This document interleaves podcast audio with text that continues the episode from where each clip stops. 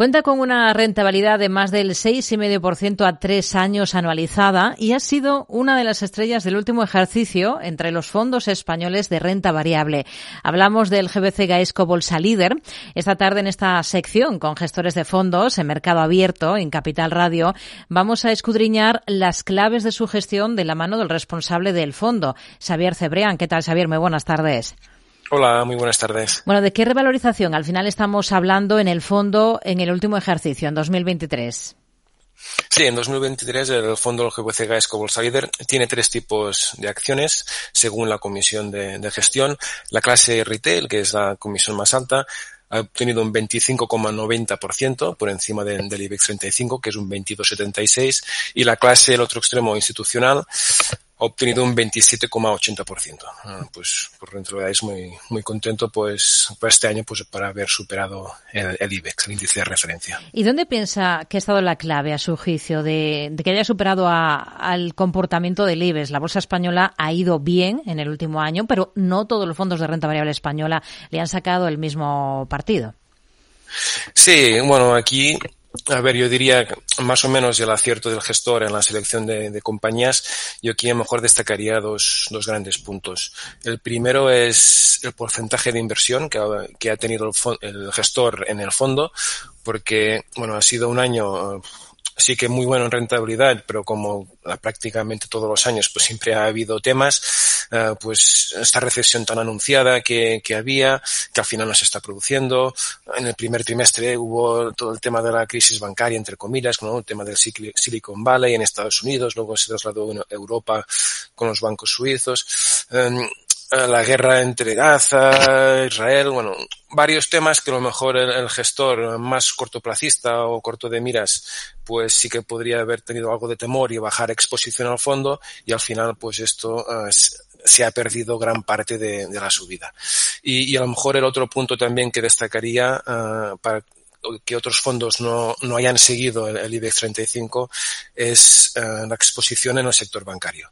Porque el IBEX 35 en los bancos representan, yo diría, más del 30% del, del IBEX 35 y hay mucho gestor value o gestores que tienen el sector bancario uh, tachado, que no, que no invierten en él y claro, mm. si, si el IBEX sube y no, tú no tienes bancos, pues es muy fácil que te quedes atrás. Mm. ¿Cuáles han sido las posiciones al final que más le han aportado al fondo en el, en el último año, en el último ejercicio? Sí, diré que el conjunto de la cartera ha funcionado bastante bien. La mayoría de ellas pues han tenido uh, rendimientos positivos. A ver, por ponderación son uh, las que tenemos más ponderación son los que más han impactado en la rentabilidad del fondo. Pues aquí, bueno, sé, por ejemplo, destacaría BBVA. El banco pues ha, subido, la cotización ha tenido muy buen comportamiento. Pues todo el tema de, de, de México, España está yendo muy bien. Uh, diré, BBVA es sin duda el, el uno de los que, más ha impulsado la rentabilidad. Luego, por ejemplo, también Tubacex. Tubacex es una compañía que también uh, tenemos fuertemente ponderada en, el fondo. Aquí invertimos en 2021, cuando todo el mundo estaba un poco fuera. Recordad pues, los precios del petróleo. Y Tubacex era una compañía entonces donde anunció un nuevo cambio o un plan estratégico 2021-2025. Y uh, de, uh, yendo más a, a, productos de más valor añadido y un recorte de costes a nivel global de compañía. Y aquí recordad que en 2021, por ejemplo, uh, las demás sucursales o, o, o, plantas industriales fuera de España pues aceptaran este, este recorte de, de, de, costes, pero en Bilbao, en la planta que tienen aquí en España, pues los sindicatos muy fuertes pues se mantuvieron fuertes, estuvieron siete, ocho meses en valga, la, en, en, huelga, estuvo parada la, la planta y bueno, y la acción pues recogió estos temores y aquí pues aprovechamos para, para acumular entonces y bueno, pues se ha visto que ha ido muy bien desde entonces. Y luego también destacaría, por ejemplo, eDreams. eDreams también es una compañía que con después del COVID o con el COVID, pues la acción, pues por el, por el tipo de negocio que es la compañía de venta de viajes online uh, de, de, ocio, pues cayó mucho la, cotización y un poco también como contra, ir un poco contracorriente, contra el mercado, pues vimos que el equipo gestor es muy bueno, etcétera, etcétera, y también pues iniciamos una posición y ahora que el, que el, que el turismo, pues no, pues estamos viendo que, que, está creciendo muy, muy fuerte, pues también hemos recogido uh, parte de los frutos en 2023. Y a día de hoy, ¿cuáles serían las principales posiciones? Eh, con estos tres nombres eh, les ha ido especialmente bien en 2023. Em, han recogido parte, nos dice, por ejemplo, en el caso de eDreams. Eh, ¿Cuáles son los que más pesan ahora mismo en el fondo, los valores? Sí, actualmente eh, es un fondo que no, no, no, hay una gran rotación. Actualmente en cartera tenemos unos 20 valores, es, es decir, es una cartera concentrada, tenemos mucha convicción en ellos y como decía, pues uh, solo, va, solo rotamos si, si, por varios motivos. Uno de ellos, el principal, es que la acción ha subido y, y, y no tenemos, o el, o el potencial alcista del fondo, de, de, la, de la acción pues se ha reducido. Actualmente pues BBVA es una también, uh, pesar de que ha subido, pues todavía le vemos mucho margen de, de recorrido, por, también por este entorno actual de tipos de interés que, les va a beneficiar. Tubacex también, como decía, pues uh, sí que ha subido, pero aún le queda mucho margen. De hecho, el plan estratégico 2021-2025 Uh, y hasta los objetivos del 2025 prácticamente lo, lo, han conseguido en 2023 y de hecho han anunciado otro plan 2023-2027 donde los números pues, son, son números conservadores, factibles y vemos que todavía les queda mucho potencial. Luego otra de las compañías pues uh, también tenemos muchas Acerinox, que su posición de dominio en Estados Unidos es una clara ventaja competitiva y bueno, estas básicamente, estas tres serían las, mejor, la, top 3, bueno, pues también tenemos Ponderan Fuerte Talgo, A Plus, Meliá, bueno, bastante convicción en este tipo de compañías. Ahora hablamos eh, algo más de alguno de estos nombres que nos ha dado. Mm, ¿Tiene o tenía Grifols en cartera? No, aquí por suerte pues no tenía Grifols. Sí que Grifols pues es una compañía de, de, mucha calidad y sí que es cierto que tiene muchos de los de los ticks o de los checks que, que buscamos cuando cuando incluimos una compañía en, en, en la cartera.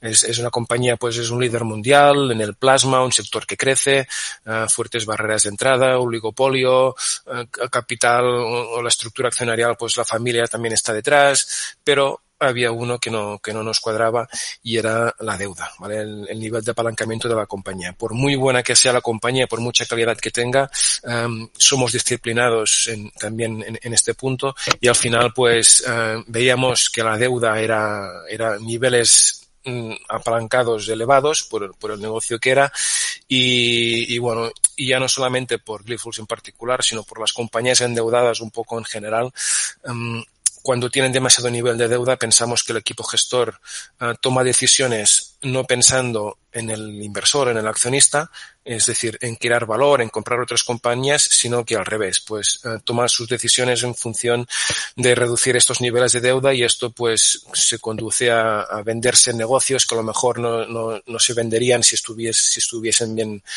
bien saneados. Es decir, uh, pensamos que compañías endeudadas piensan más o trabajan más por en los bancos para reducir la deuda y no tanto crear valor para, para el inversor. Hmm. Eh, nos hablaba antes de Talgo, eh, la OPA sobre la compañía se hace, se hace derrogar, se hace esperar. ¿Es lo que mmm, están esperando ustedes en, en una compañía como Talgo, invertidos en ella? Sí. Bueno, aquí te digo, no, invertimos tanto por especulaciones o rumores, que no son rumores, que es un hecho relevante que la compañía publicó en la CNMV, de ¿no? que un, grupo húngaro, inversor húngaro, pues estaba detrás de, de, de la compañía intentando hacer una oferta a 5 euros por acción. Nosotros no invertimos en, este tipo de, especulaciones de si emanéis o si no. Uh, miramos, como os decía, lo, los fundamentales y Talgo pues es una compañía pues que nos, gusta mucho por, el, tipo, el, tipo, de negocio, la tecnología que tienen. Eh, es muy distinta a la Talgo que, que salió a cotizar a la Talgo actual. Entonces pues tenía el negocio en España de básicamente de la mano de Renfe y luego fuera de España pues tenían países como el AVE Medina La Meca en Arabia Saudí o Kazajstán y mucho inversor decía bueno esos países son un poco en riesgo y ahora desde a partir de entonces la compañía pues sí que ha diversificado mucho más mercados clientes ha entrado en Alemania en Dinamarca el negocio de mantenimiento le está yendo muy bien y bueno al final nosotros tenemos algo no por estos rumores de OPAS sino por por el tipo de, negocio y, también la calidad del management y, la tecnología propia que tiene Talgo. Recientemente ha subido márgenes, yo diría que actualmente pues está en un momento muy dulce. Hmm. Nos ha dado ya algunas pistas. Por ejemplo, nos ha dicho que mira los fundamentales, que evita valores endeudados. ¿Qué más pautas sigue a la hora de seleccionar compañía? En este caso, esos 20 valores que tiene en esa cartera concentrada. Sí, al, final, a ver, buscamos compañías donde el mercado crece, intentamos que sean uh, muy buenos en lo que hacen, si puede ser, pues, líderes mundiales, uh, contengan barreras de entrada, que sean estas barreras, pues, mantenibles en el tiempo, márgenes sostenibles, um, niveles de deuda, hay una alineación de intereses entre inversor y, accionista, ¿no? por eso también las compañías familiares nos, nos gusta. Um, y luego también nos fijamos mucho en los, en los equipos gestores, en los directivos. El año pasado hicimos 270 reuniones con, con compañías, no, no, españolas, españolas, pero también uh, de todo el mundo, cotizables. Y esto pues nos da, nos da mucha información porque al final cuando te reúnes con el director general, director financiero, lo que intentas tú percibir es uh, si es de vocación de largo plazo o, o cortoplacista. Y, y bueno, pues aquí uh, intentamos buscar pues compañías de este perfil con gestores uh, de visión más a largo plazo y con catalizadores pues pues buenos y, y mantenibles en el tiempo. Una vez seleccionadas todas estas eh, compañías en las que confían, eh, ¿cómo, ¿cómo organizan los pesos que le dan a cada una de las eh, posiciones? Sí, al final, bueno, los pesos um, van en función, una vez han entrado en, en la cartera, eh, si entran en la cartera es que reúnen pues todos estos requisitos que, que antes comentaba mm. y básicamente pues eh, se hacen por el potencial alcista que tiene la compañía. A mayor potencial o mayor convicción pues mayor, mayor es el peso y compañías pues donde la cotización va, va subiendo y va recortando a la vez pues este potencial alcista que nosotros pensamos que tiene pues vamos reduciendo el peso. Hmm. Hablábamos antes de bancos. Nos decía eh, que una de sus principales posiciones en cartera sigue siendo el BBVA, pese a ese buen comportamiento del último ejercicio. Le siguen viendo margen de recorrido, pero lo cierto es que este año el sector eh, financiero, tarde o temprano, tiene que empezar a digerir eh, ese cambio de paso del Banco Central Europeo, porque empezarán las bajadas de tipos. Es esperable que em, después de, del verano. A partir de ahí, ¿ustedes irían planteándose ya en ir rebajando peso en, en banca? Bueno, al final aquí nuestra decisión es de reducir peso, ¿no? Es como te decía, si mejor en un mes la, las acciones o la cotización pues sube muy fuerte y, recorta este potencial alcista, pues luego saldríamos del sector bancos. No saldremos porque los tipos bajen del 5 al 4. Tampoco pensamos eh, sí que es cierto pues que el ciclo alcista o de subida pues parece que no, que ya hemos llegado a, su nivel más alcista y ahora pues empezarían a, bajar, pero no a bajar de nuevo al 0% donde estaban, sino pues más a niveles los tipos cortos, pues no sé, dos y medio, tres, tres y pico por ciento. Aún así pues son niveles uh, muy buenos para, para de, de, de, escenario para un sector bancario mm. y aquí pues un poco hago un poco, no sé, la comparación con, con el precio del petróleo. Cuando el precio del petróleo estaba más de 100 dólares, pues era perfecto para, por las petroleras, ganaban mucho dinero, pero había el riesgo de que el consumidor pues se, se ahogase o no puede, o no pudiese pues um, hubo un, un, un efecto en, en, en, el consumo de que y al final pues sea perjudicial sea perjuicio pues para esas petroleras con precios tan altos del petróleo es decir que el cliente pues sufra por, por estos niveles tan tan altos y esto pues volviendo de nuevo al sector bancario mm. pues tipos eh, de interés, si subiesen del 5 al 7 o el 8%, por decir algo, pues tampoco no sería un escenario que nos gustase, porque luego um, subiría las tasas de morosidad, etcétera, etcétera, y, y, tampoco no es un escenario pues bueno para los bancos. Yo creo que unos tipos en torno a 2, 3, 4%, pues es un escenario muy positivo para, para el sector bancario. ¿Piensa que acabaremos viendo alguna operación de concentración en el sector financiero en, en Europa? Se lo digo porque eh, en Alemania ha vuelto a primer plano, han vuelto a primer plano este tipo de, de cuestiones. Sí, bueno, al final debería ser un proceso natural. Eh, el primer, el primer proceso ya se ha hecho, es una concentración más a nivel por país y luego pues la segunda derivada pues debería ser una una fusión más transfronteriza. Pero también leía recientemente comentarios de Luis de Guindos, el vicepresidente del Banco Central Europeo, diciendo que hay un exceso de capacidad bancaria en la eurozona, pues que también impulsaría estas, estas uh, fusiones transfronterizas, pero primero pues debe haber una, una mayor integración regulatoria, una unión del mercado de capitales que de momento pues no, no está y en el corto plazo pues um, no veo factible estas fusiones transfronterizas, aunque sí en el medio plazo pues debería ser un proceso natural. ¿Cuál es la compañía de menor capitalización, la más pequeña de las que tiene ahora en cartera? Bueno, sí, me, me, gusta que me haga esta pregunta porque, bueno, porque, porque nuevamente de las pequeñas todo el mundo o, no habla o, queda un poco al margen. Mira, aquí la más pequeña que tenemos es Iberpapel. Entramos en la compañía en 2022 capitaliza hoy actualmente unos 200 millones, cuando lo compramos capitalizaba algo menos. 2023, año pasado, pues la acción subió, se comportó muy bien. Y bueno, básicamente por la que entramos es también por este ejercicio que hacemos de stock picking, de selección de valores. No buscamos lo que está de moda, sino intentamos buscar valor en cada, cada una de las compañías. Y aquí lo que nos gusta es, bueno, el sector donde están ellos en el papel es un sector, sí, es cierto, cíclico, pero estaba cotizando unos niveles, yo diría, ridículos. Empezamos a tomar posición y mira, por ejemplo, pues el año pasado anunciaron, ellos tienen una, un parque forestal, tienen en España, Argentina y Uruguay, anunciaron una venta del 40% de su parque forestal en Uruguay por 50 millones de euros. Aquí si haces un poco dos números muy sencillos, el Uruguay, pues si el 40% vale 50 millones de euros, el 100% valdría unos 125 millones de euros.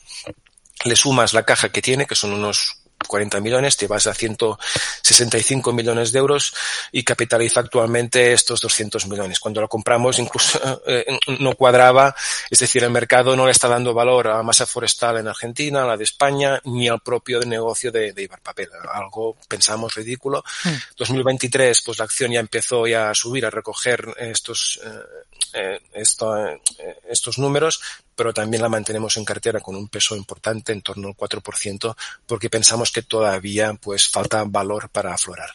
Xavier, de este 2024, del que llevamos apenas medio mes, ¿qué es lo que espera en bolsa? ¿Hasta qué punto es eh, optimista después de lo que hemos visto en el año anterior? Sí, no, al final aquí soy muy optimista. Sí que es cierto, el año pasado se comportó muy bien, pero partimos de unos niveles pues muy, muy bajos, ¿no? Para nada las, las compañías están en unos múltiplos, unas valoraciones muy, muy, muy exageradas, todo lo contrario, hay mucho margen de, de, de subida. De hecho, la, la, cartera que tenemos actualmente es de las, de las, de los momentos más baratas que está. El margen de seguridad o el, o el margen potencial que tenemos actualmente lo estimamos superior al 70% y al final pues eh, estamos viendo que muchas compañías, como te decía antes, cuando hablamos con los equipos gestores, no vemos uh, euforia en ellos. Es decir, toman sus decisiones de, inversión uh, o son un poco más, o son conservadores, a pesar de que muchas de estas compañías están en máximos históricos, en, resultados operativos, como CIA Automotive, Vidrala, pero tú hablas con ellos y, es un mensaje muy cauto, muy conservador y esto también nos gusta porque no están perdiendo los equipos directivos el oremos. Eh, vemos pues uh, valoraciones muy razonables a estos, estos niveles y pensamos pues que le queda todavía mucho margen de, de subida. Xavier Cebrián, gestor del fondo GBC Gaesco Bolsa Líder, gracias por atender la llamada de este programa de Mercado Abierto en Capital Radio. Muy buenas tardes. Muchas gracias, buenas tardes.